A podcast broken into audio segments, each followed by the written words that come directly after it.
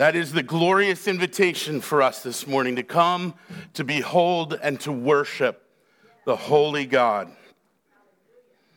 It's my pleasure to welcome you once again to By Grace. If you're joining us here live or, or through the live stream, we're glad that you are here to join us in that holy pursuit of knowing, loving, serving, and beholding our holy God.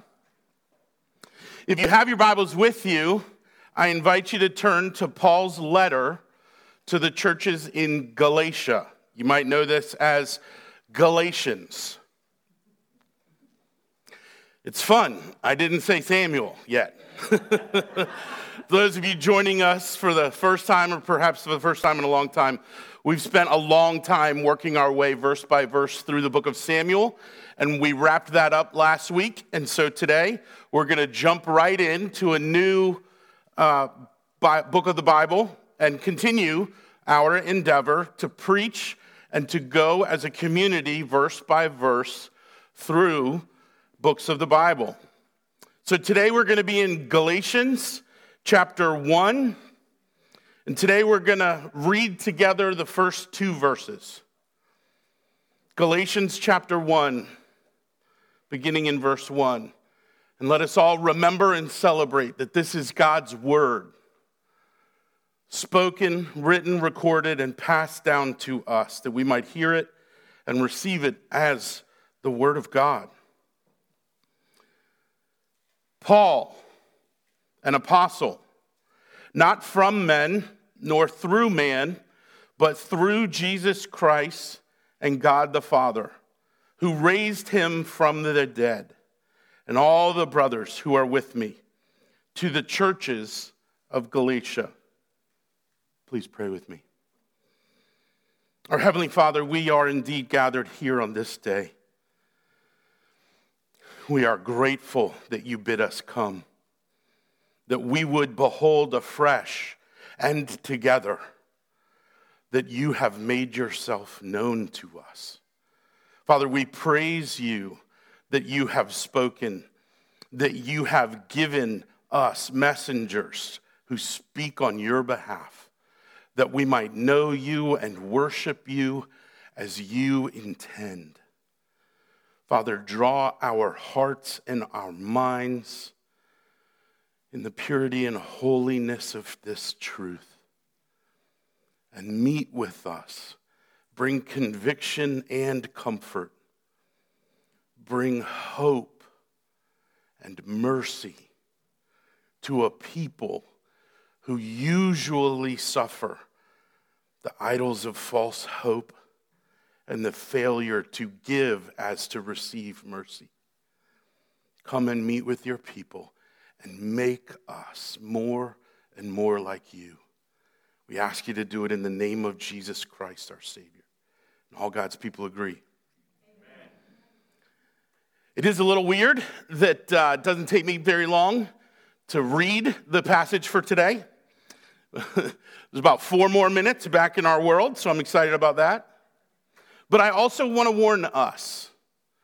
I want to warn us of the dangers of moving slowly through this letter.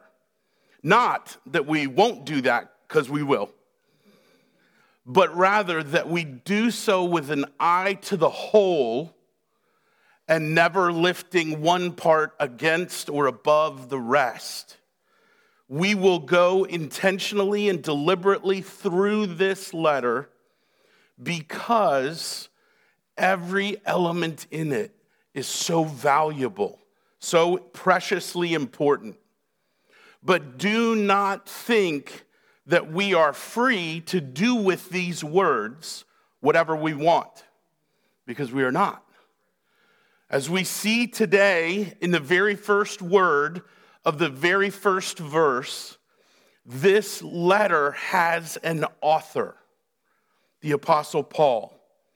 And Paul, if you want to know more about his story and background, you can see his incredible conversion in the book of Acts, chapter 9. If you've never read that before, I urge you and beg you to go and read the story of an enemy of God, miraculously becoming God's chief advocate on earth with great peril and sacrifice and suffering to accomplish the task with which he was entrusted. The Apostle Paul has seen and studied the Old Testament in a way none in this room have. Let me be very clear. The Old Testament was Paul's Bible, and he knew it so well. Not only did he know it conceptually, not only did he know the people and the times and the stories, the eras, kings and judges, the times and days of Abraham or Moses, but he also knew the prophets. He knew the suffering that prophets endured. So when the Lord called him, chose him, and instructed him that he was to bear a message to the world, Paul had a better idea of what that might mean than I think most of us today do. In our study through Samuel, one of the things that, it, that was challenging to me as a preacher, but encouraging to me as a person, was the whispering nature of the Christ in that text. God was active even when his name was absent. That gives me great courage in my life to know that God is with his people, even when they can't see exactly what he's up to. He hears their prayers. I love the expectancy of David believing that he will speak to God and that God will hear and move according to the needs that Paul sees, the circumstances Paul, fe- I mean uh, David fears. That is still true for Paul. Paul, in many ways, understands the life and ministry of David in a way that we don't, but that is not to distance us, it's to draw our ear that we would listen to one who knows. So, I'm also excited because we get to get very explicitly clear together on Sunday mornings. The whispers of Christ become the shouts of Christ's people. The Old Testament was Paul's Bible, but as he expounded that Bible, he continued to expand that Bible for us. So when we read here, verse 1, Paul, that first word means that what follows comes from the pen of a specific man in a specific moment in the story arc of redemption. And that specificity is good news for us because the gospel has always been given in an embodied form. This is one of the things that makes the Christian claims different from everyone else. Everyone else has an authority that offers abstract and ethereal truths. We offer embodied truth. God has come, God has spoken, God is at work in his creation. And so, as we see Paul explaining the scriptures of old to us, he's never inventing a new religion. The Apostle Paul is not interested in new ideas. He is interested solely in explaining who God has revealed himself to be. That means that Paul an apostle is not Paul the inventor.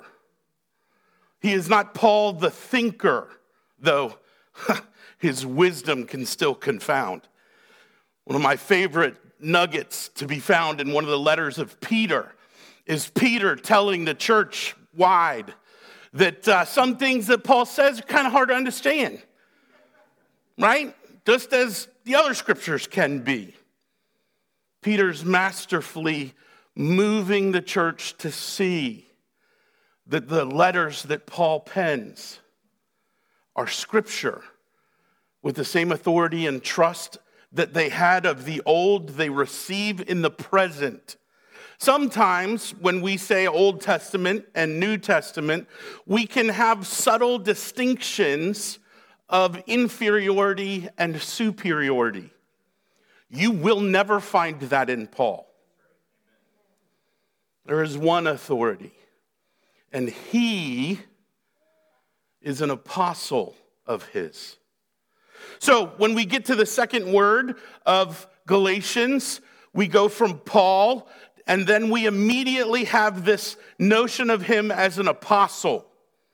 This means that he is a person, Paul, who bears a message.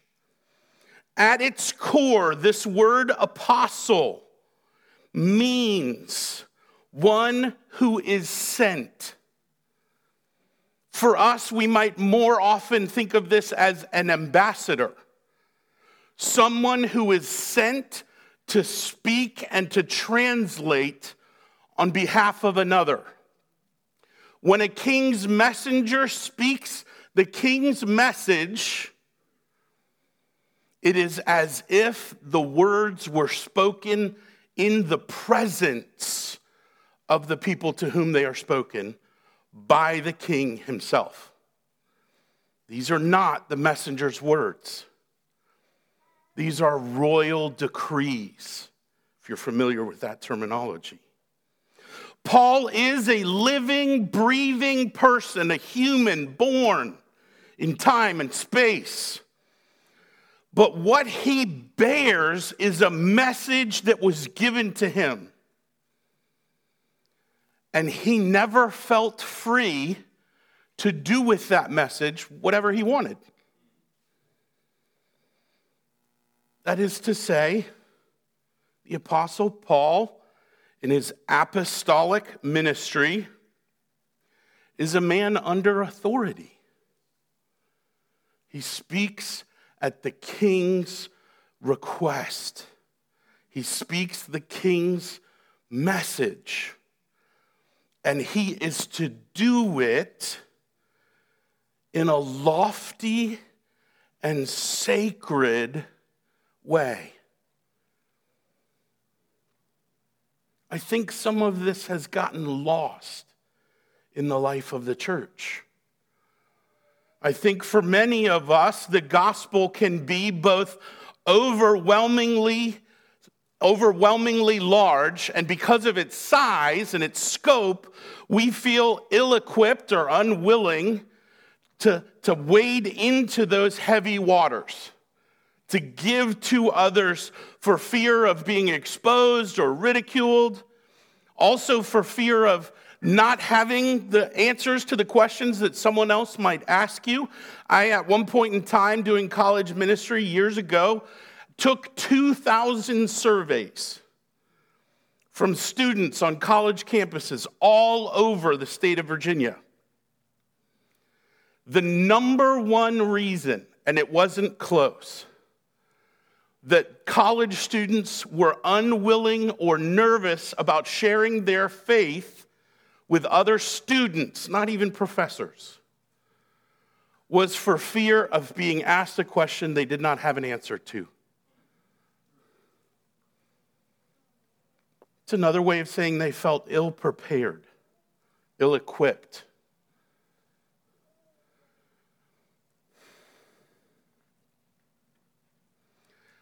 Paul, beginning his letter this way, is doing more than addressing to whom he is writing who he is.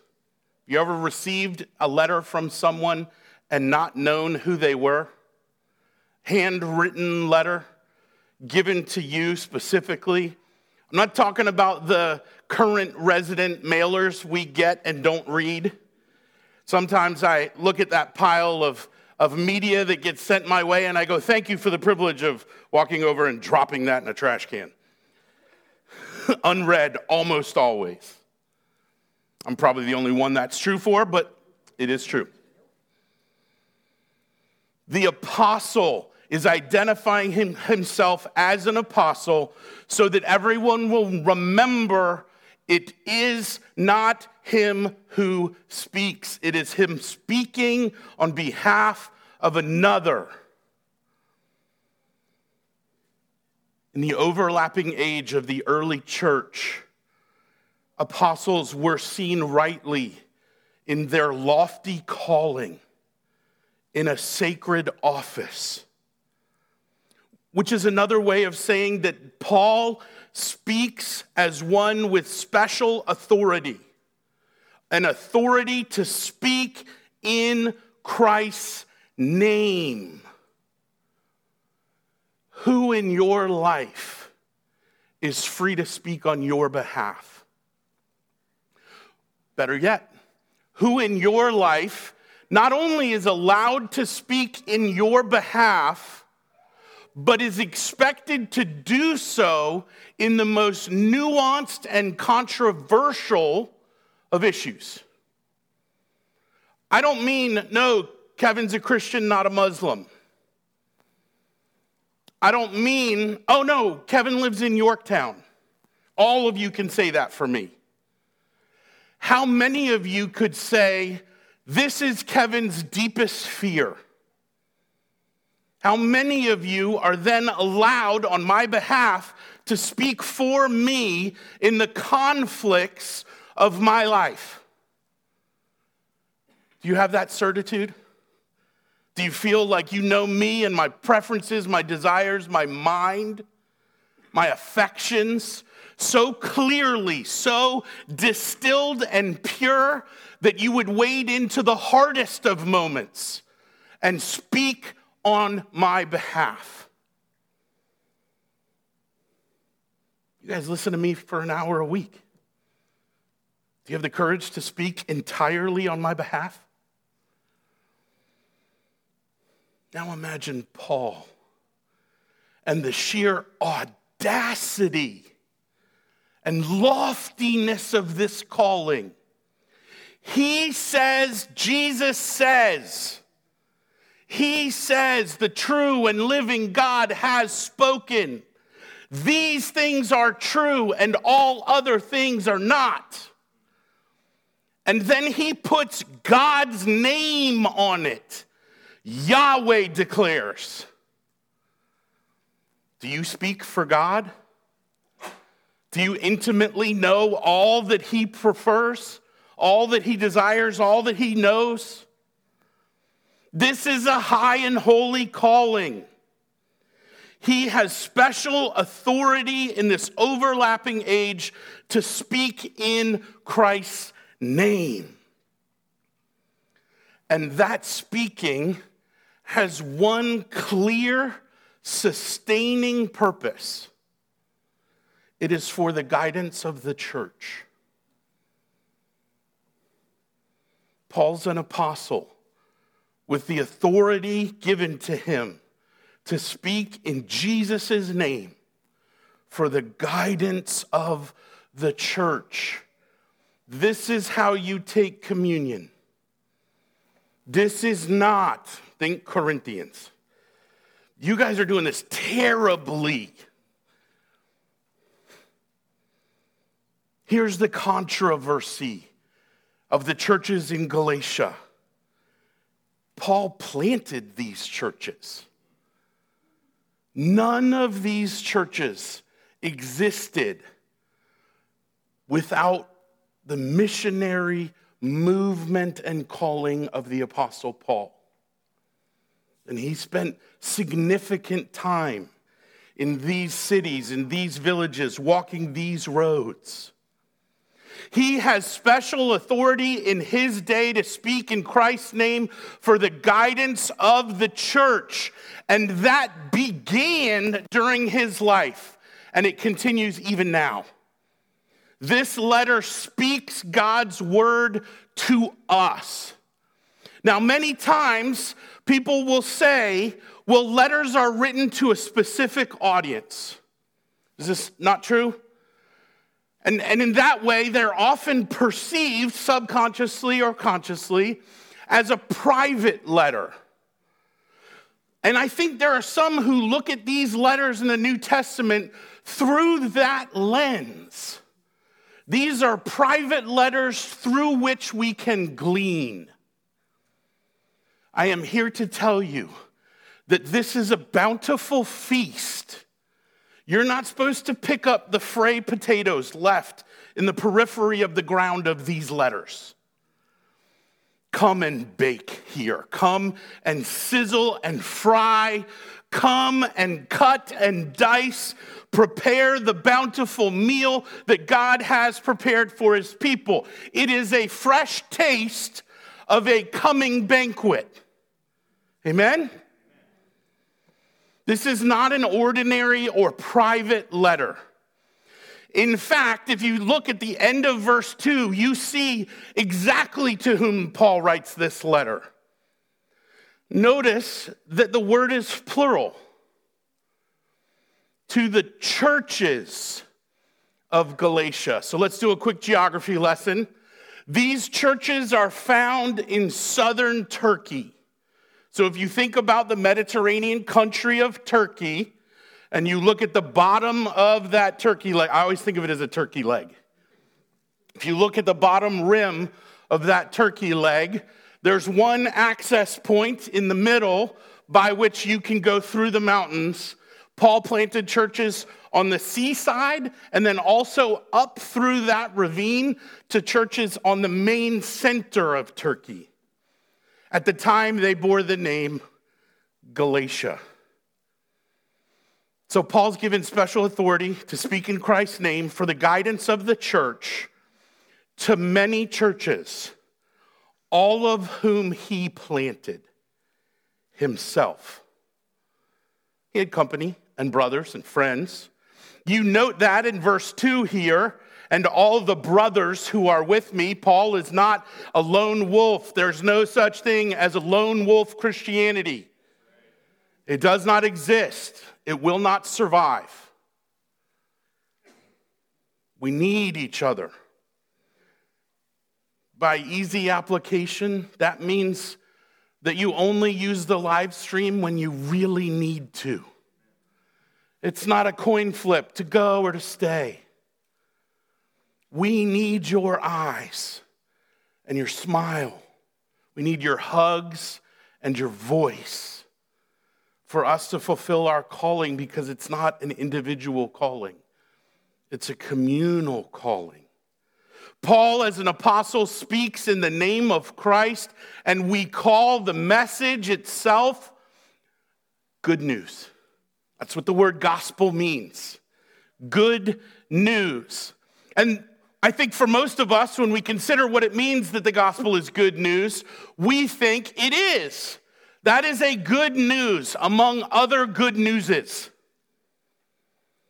My kids are getting married. That's really good news. But it's not better news than that Jesus Christ came and died for our sins in accordance with the scripture was raised according to the scripture and reigns even now in our place. The message of the gospel, I have said a few times before, I have no better news for you. If you can't get jazzed that God stepped into the world that He created, if it doesn't overwhelm you that God left the palace of praise, where eternally angels of his creation sang his glorious praises all day, every day, knowing no physical limitation, no hunger, no weakness, no desire for sleep or drink. And sleeping and drinking leads to restroom time in the morning. God didn't have to do any of that stuff. He passed through the glorious gates of heaven to come and take on flesh. This isn't an idea. This isn't an untrue fable. This isn't some morality myth by which you learn to sacrifice as he did. This is a rescue operation that was executed by execution that leads to salvation and redemption for all of God's people. I have no better news for you than that God has made a way for his people to be in his presence in a world so thoroughly renovated and renewed that there is no more sin, no more sorrow, the finger of God wiping away the final tears of your life, to live in a paradise you long for but can't find here and now. These letters were written to be read publicly and repeatedly over and over again in the church. They were to be read publicly. This is not private info. And repeatedly, you'll never get all of this in one shot or 10 shots. You could read this letter every day for the rest of your life, and your life would be better and better and better. In your curiosity and in your understanding, you would learn better questions to ask, and God would provide even better answers. You will never swim to the bottom of this ocean. So we will go slow. We will repeat elements and verses along the way. We will navigate this together. But it also comes with a few warnings. Our time spent here in Galatians, my goal is to produce a clarity of these doctrines. Because, in a very real way, clarity of doctrine, excuse me, clarity of doctrine requires that the truth is both well explained and made easy to understand. Clarity of doctrine means that there is a requirement that the truth presented is both well explained and made easy to understand. In other words, to have a clarity of communication requires effort on the communicator, but it also requires effort on the recipient of that communication. Another way to think of this the gospel has at its core unpopular elements. Unpopular elements. Listen to J. Gresham Machen. Machen writes this All definition is by way of exclusion. You cannot possibly say clearly what a thing is without contrasting it with what it is not. I'll give you that again. All definition is by way of exclusion. You cannot possibly say clearly what a thing is without contrasting it with what it is not. In other words, Paul will be speaking clearly in this letter, but it's for our good. He's a man who's been given a message and an audience, and he sees himself under that authority, under that calling. that he would guide the church. And that guidance, as every parent knows, as every boss knows, as every manager knows, every teacher or nurse knows, that they have an obligation to say what is true, to act in the way of that truth, and also to confront error. If you're a doctor and you watch a nurse grab the wrong medicine, put a needle in it, and draw it out in a syringe, are you free to say, eh, whatever? The stakes are too high, right? The stakes are too high. Do we really believe that human physical life is a more important thing to deal with no's and nots than eternal spiritual life is? This is unpopular, y'all. We live in a day and an age where we are told just do it the positive way. No? Just, just say it the way you want it to say. Just, just present the truth. Don't attack error. Paul will not agree with you. He won't. In this letter, Paul teaches us that to be faithful to our calling, it demands that we speak with an awareness of the gospel's divine authority. He was an apostle, capital A. We are ambassadors. The A may be lowercase, but the message remains the same.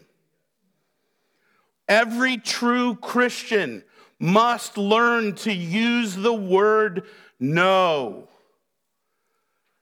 Every true Christian must be willing to use the word not.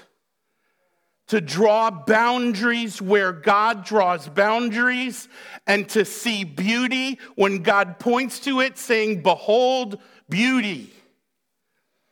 Avoiding controversy is not the same as seeking peace. Avoiding controversy is not the same as seeking peace.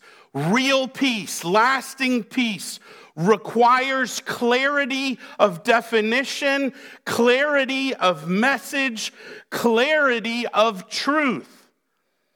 Because there is one true and living King, there is one gospel. As we go further into the book of Galatians, you will see amazing truth, but it is not ambiguous truth. In other words, Paul will present in accuracy. And accuracy provides a freedom from ambiguity. Vagueness is often the tool of those who care more about gathering than they do the purpose for which they gather.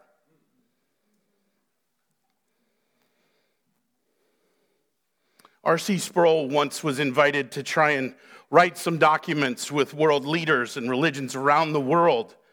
And he passed on the opportunity and he was asked about it in a public discourse later on, a few years after that because they were surprised. They had reached out, and R.C. Sproul tends to be one who is willing to stand when others sit, one who speaks with force and clarity, one of the great messengers of our era. He passed because he understood what I think in my youth and passion I did not yet comprehend. That they could indeed write an agreement but it would not be the agreement that had central elements to it. They would find some vague way of expressing nothing relevant that everybody could sign. And they call that unity. It's not unity, it's faux unity. And we live in a day of faux, don't we? Faux truth faux hope, faux freedom. You will see a fiery tone in Paul as he deals with the conflicts that are already here in the churches of Galatia. That means that he will be direct. Paul will be very direct. If clarity requires accuracy, clarity also demands directness. Paul planted these children. We call them churches. Paul calls them children. He's in the pangs of childbirth that Christ would be formed in them. Paul sees himself as the delighting and decisively direct mother correcting and teaching her children. There's a moment that I try not to go back to in Savannah's childhood. Savannah is my dear 16, almost 17 year old daughter, and she loved to play growing up. She's a bit of an athlete, you get to know her. She loves to be moving. Was a moment when she was really young where we were playing in the front yard. We were kicking a ball and throwing it and running around and tackling and rolling in the grass. And all of a sudden, she miskicked and the ball went into the street. You know where this story goes, yes? My heart choked in my throat as I watched Savannah joyfully and ignorantly run to go get the ball that is free to play with and pursue on the grass into the street. And as a good dad, I survey the scenario. Would there be no car? There would be no problem. She could get the ball, bring it back. I could say, hey, this is a boundary. Don't go running into the street. It could be dangerous. But that hypothetical danger I had wanted to talk about later became imminent in the moment.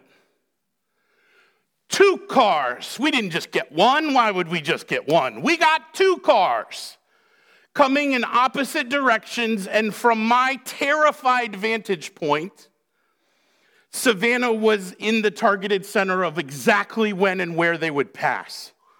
Now, do I know that that happened? That that's true? That that's, if nothing had happened, they would have passed through and met on Savannah? It's probably not good witness testimony. Because what was going through my heart was the thinking of a father not a witness, not a bystander, not a stranger.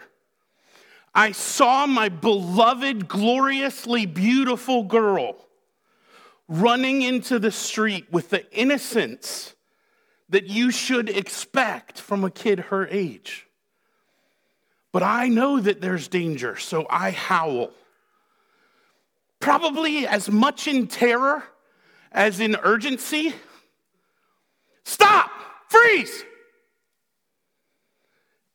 and in a moment of glorious grace and eternal mercy, she froze. Let the ball continue its trickle further down the road. One car clearly had seen her and was already slowing down. But there was another car. In my eyes, it was a millimeter. In reality, it was probably a few feet. But it was not stopping. I'm not sure it was aware that she had just stopped at my command, and the car passed past her. And I thought my heart fell to my feet. I almost fainted, if I'm honest. And she turns around with tears from a lawfully obedient kid who thinks she did something terribly, horribly, morally wrong. If you know Savannah, she's pretty conscientious about her righteousness. She doesn't want to do anything wrong. It's hard to explain to a little kid how she just saved her own life by her obedience. I was powerless to stop what was coming. I could only declare the warning, give the command that was necessary for obedience, and pray that God would make her safe. If you can imagine the feelings of a father in that moment and the terror of a daughter, now add that this life is a vapor and the eternal life is forever. I'm not Gnostic. I don't think the flesh is bad and the spirit is great. I think that God has told us that these truths have boundaries and that those boundaries are for your protection and safety and for the flourishing of humanity. Paul feels the pain of these children, these churches that he has planted. And as the songwriter Bono has said, he always wanted to begin his songs in the middle of a conflict.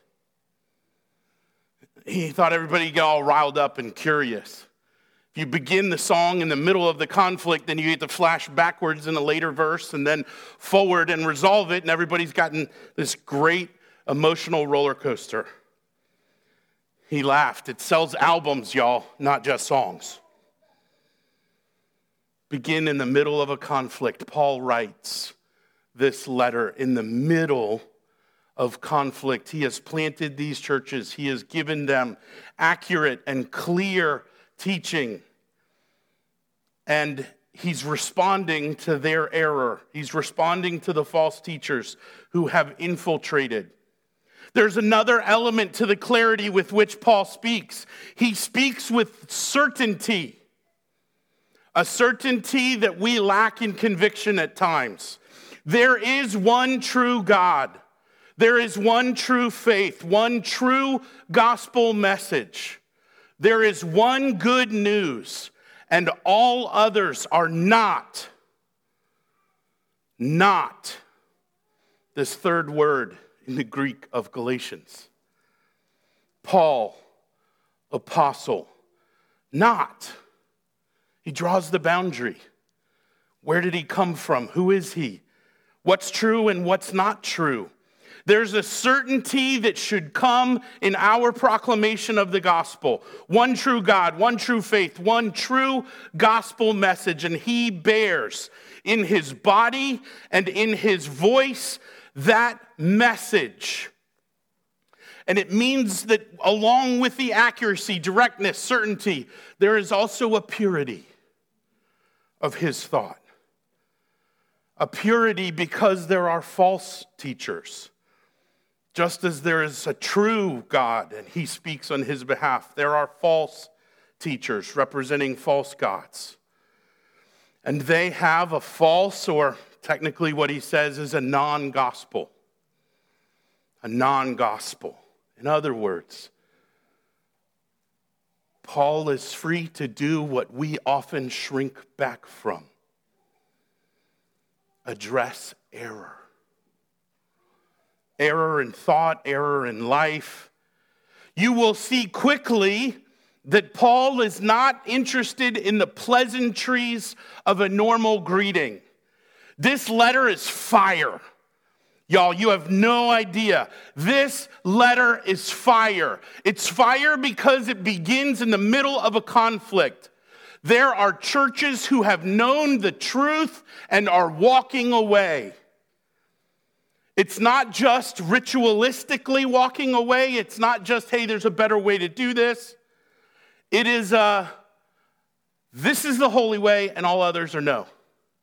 All others are not. We have often understood, I think, in our culture, that clarity often allows your message to be understood by the person receiving it.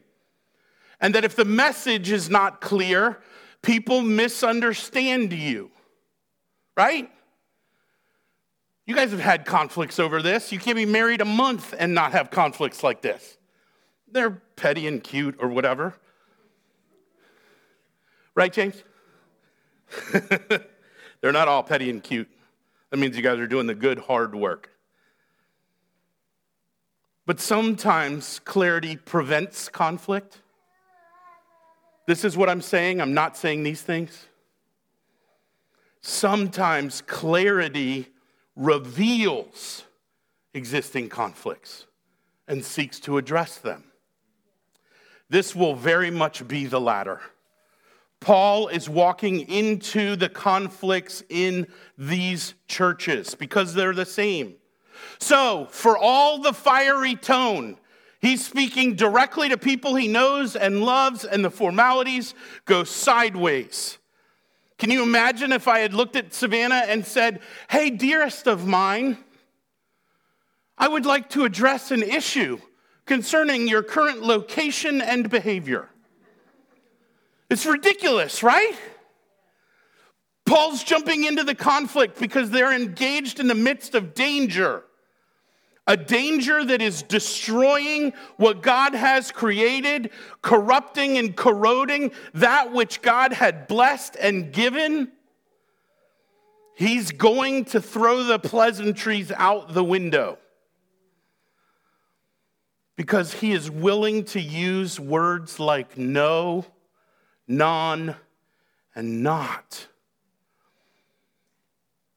He's going to wade into controversy, but he's going to do it with clarity, directness, accuracy, and are you ready? Gentle truthfulness at times. Sometimes he will shout it, sometimes he will whisper it. You will hear sharp and clear warnings as to both doctrine and behavior, but you will also hear a clear presentation of glorious promises and glorious truths.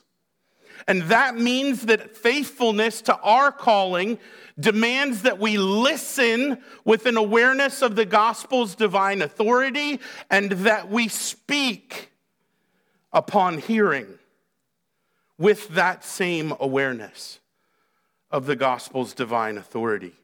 We bear the king's message.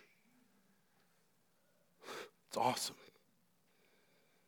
We are equipped with the no better news for the nations to hear and receive.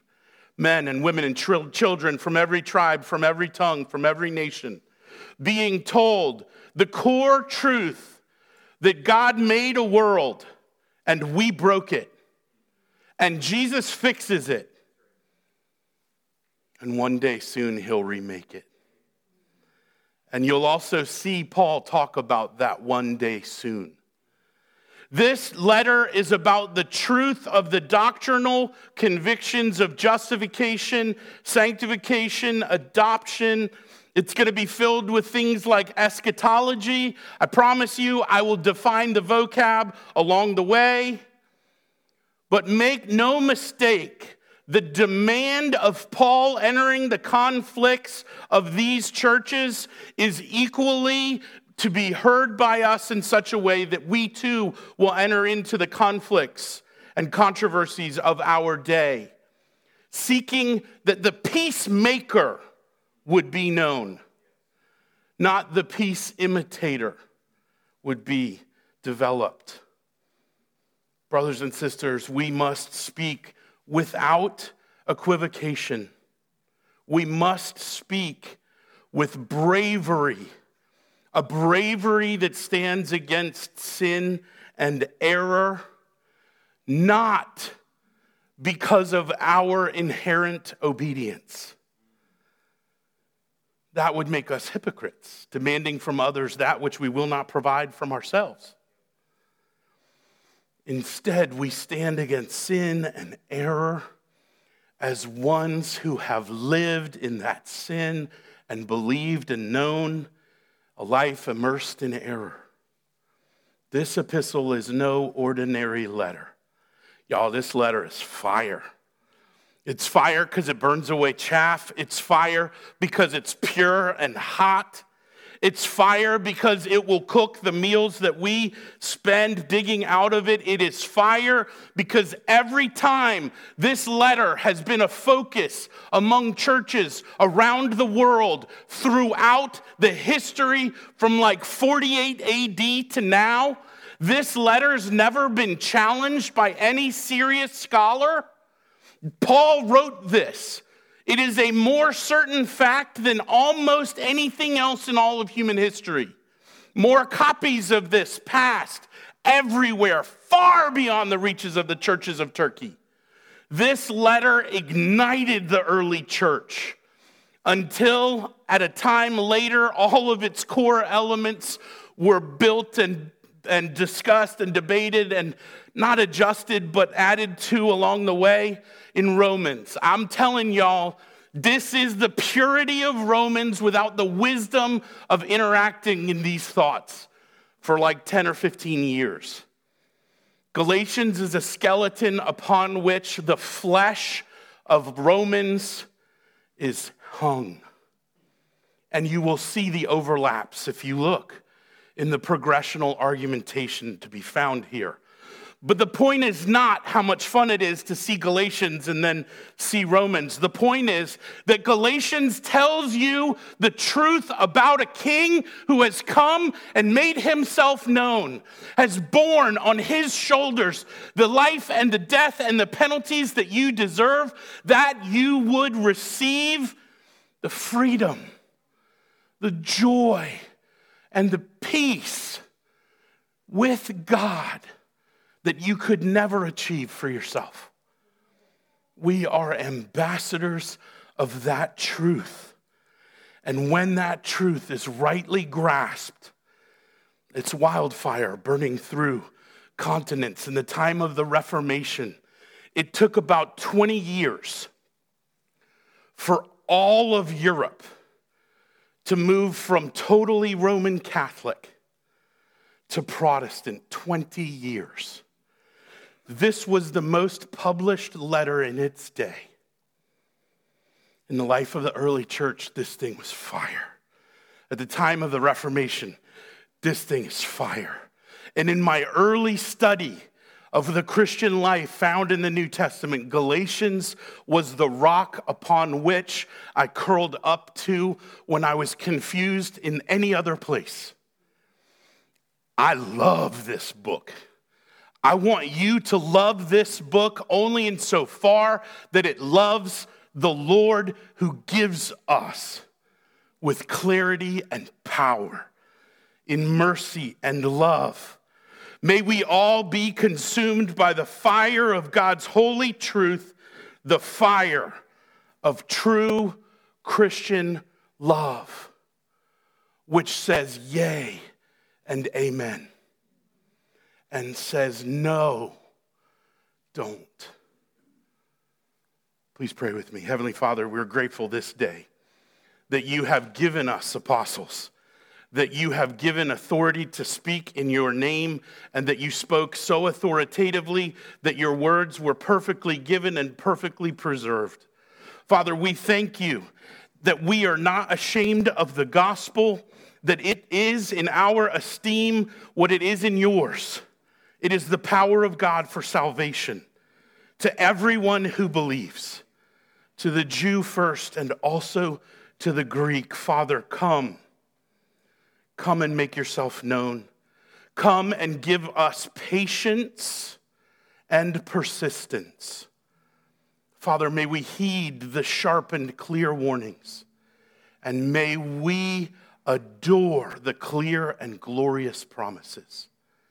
Father, make us men and women and children who are faithful to the calling that you have given, that we would hear first and speak also with an awareness of the gospel's divine authority. We love you, Lord. Make yourself known to us, we ask. In Jesus' name, and all God's people agree.